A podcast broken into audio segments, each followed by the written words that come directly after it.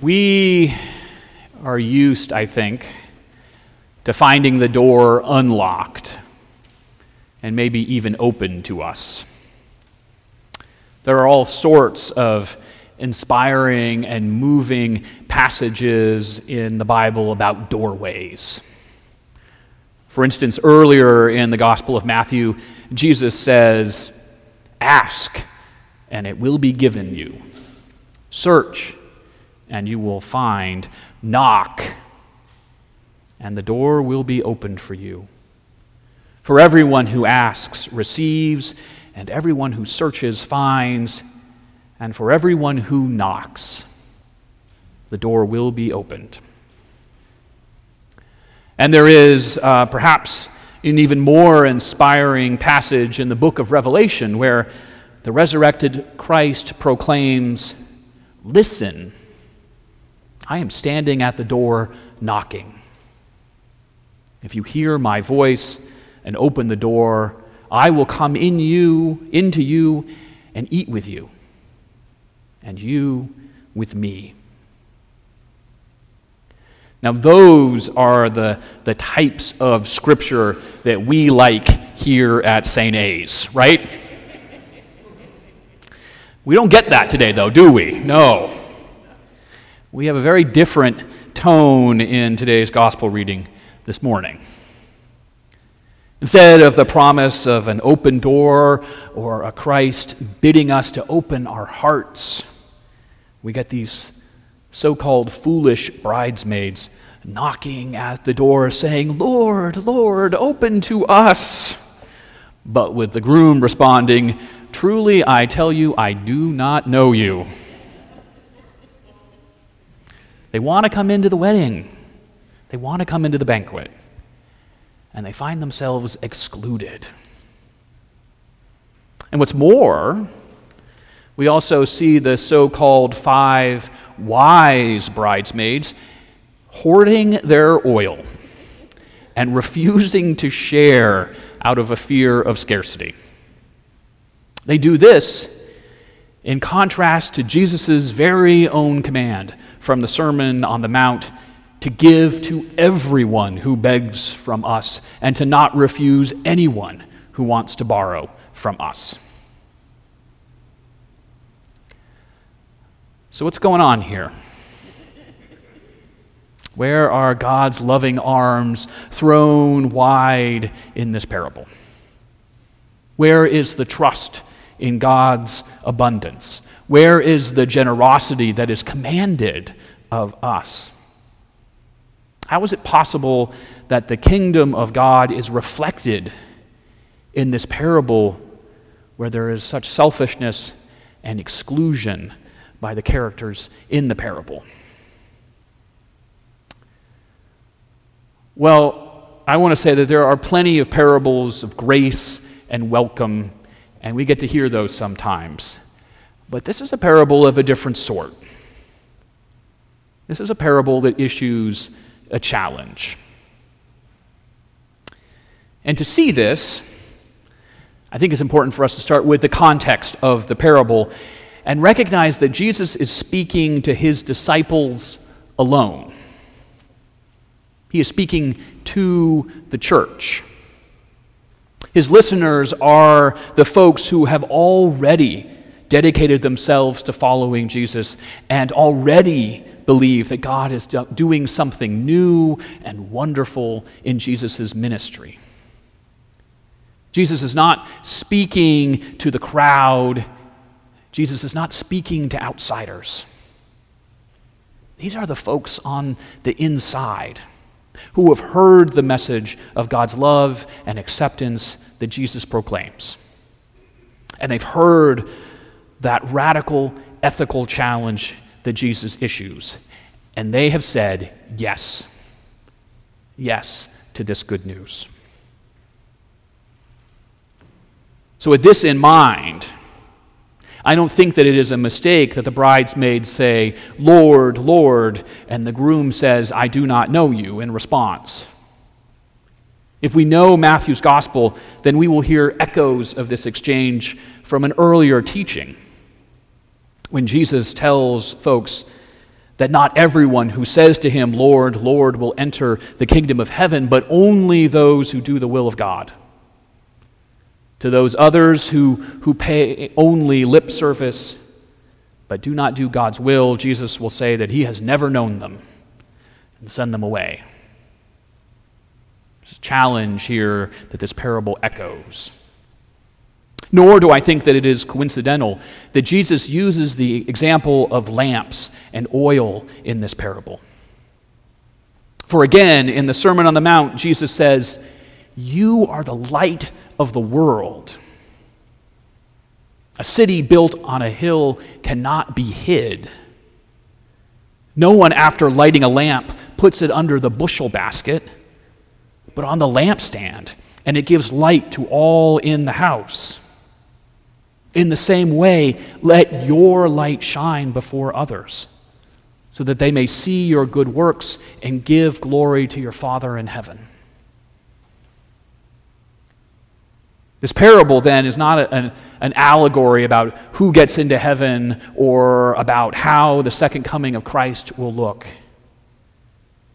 but is instead a call to be prepared and to remain vigilant.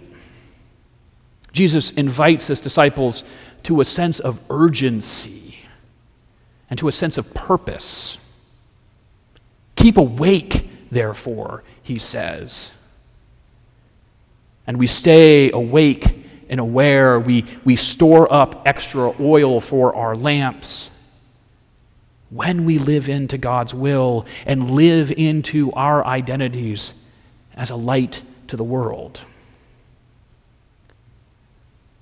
And let's face it, we all know that the world needs light.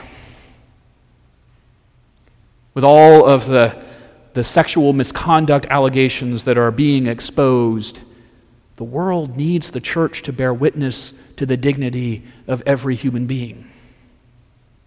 With the, with the gun violence of this society continuing unabated, and the drums of war beating everywhere, the world needs the light of God's peaceable kingdom and needs a church that will work for justice and for peace.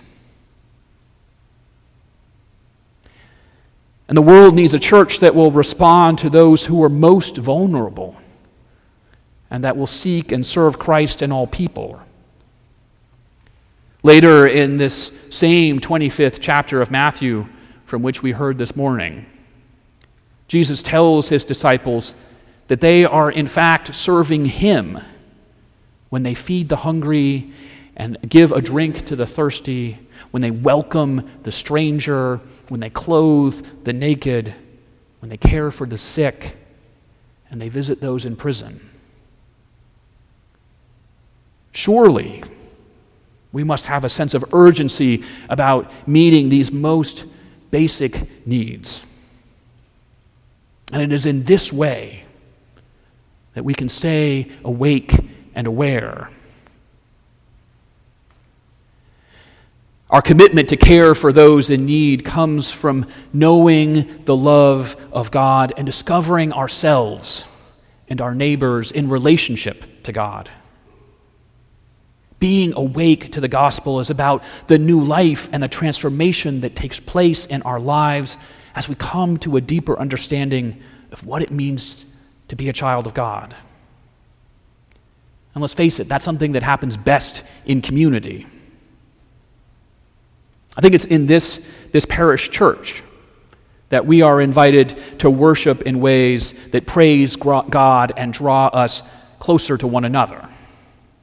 Here we find companions for our earthly pilgrimages and our spiritual journeys in this place, we are able to explore our deepest questions and celebrate our deepest connections. And here we are invited to reach out beyond these walls, to share with others the good news of God's love. As a community, we are striving to live into this vision. We are, we are striving to be awake and aware to the needs around us and to reach out as God's hands to meet that need. And I think that one of the ways that we can come to be awake and aware is actually through the, the financial commitments that we make to this parish. Now we're in that season again where we discern together as a community what sort of financial pledge we will make to St. A's for the upcoming year. And I think one of the ways that we can stay awake and aware to God is by recognizing that money is not meant to be the central concern of our lives. And one of the ways that we can live into that reality is by giving some of our money away. We can stay awake and aware by financially supporting this beloved and quirky community. This community that nurtures souls and feeds the hungry and longs to foster and create beauty.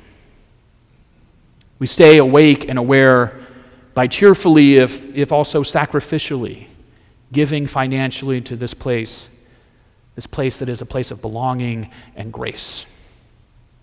We stay awake and aware by giving to God and by giving to God's mission of love and justice. And there are all sorts of pragmatic reasons for doing this giving. Yes, it helps our budget. Yes, it pays for our salaries. Yes, it pays for the lights. Yes, it pays for building improvements, and on and on and on. And I honor these reasons.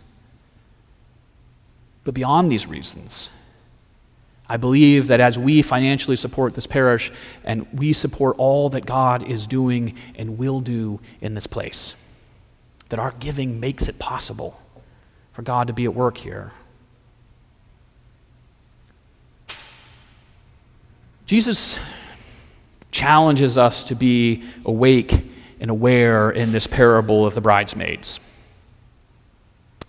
And I'll tell you something.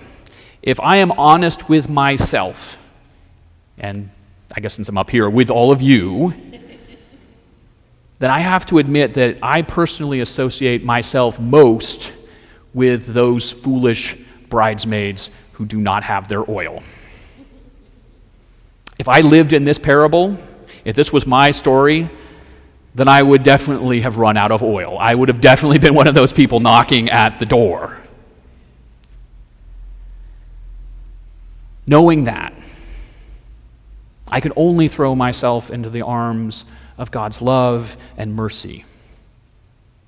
Because frankly, I need it. But here's the thing when I find myself in those arms, then I also recognize the challenge into which those arms of love invite me. They support me and they lift me up. And they invite me to step out beyond myself into new, new awareness and to new avenues and into new ways that will percolate into every component of my life. This parable issues a challenge. It issues a challenge, and I hear Jesus saying, Wake up and rejoice and let your lamp shine and share in what Jesus is doing. Amen.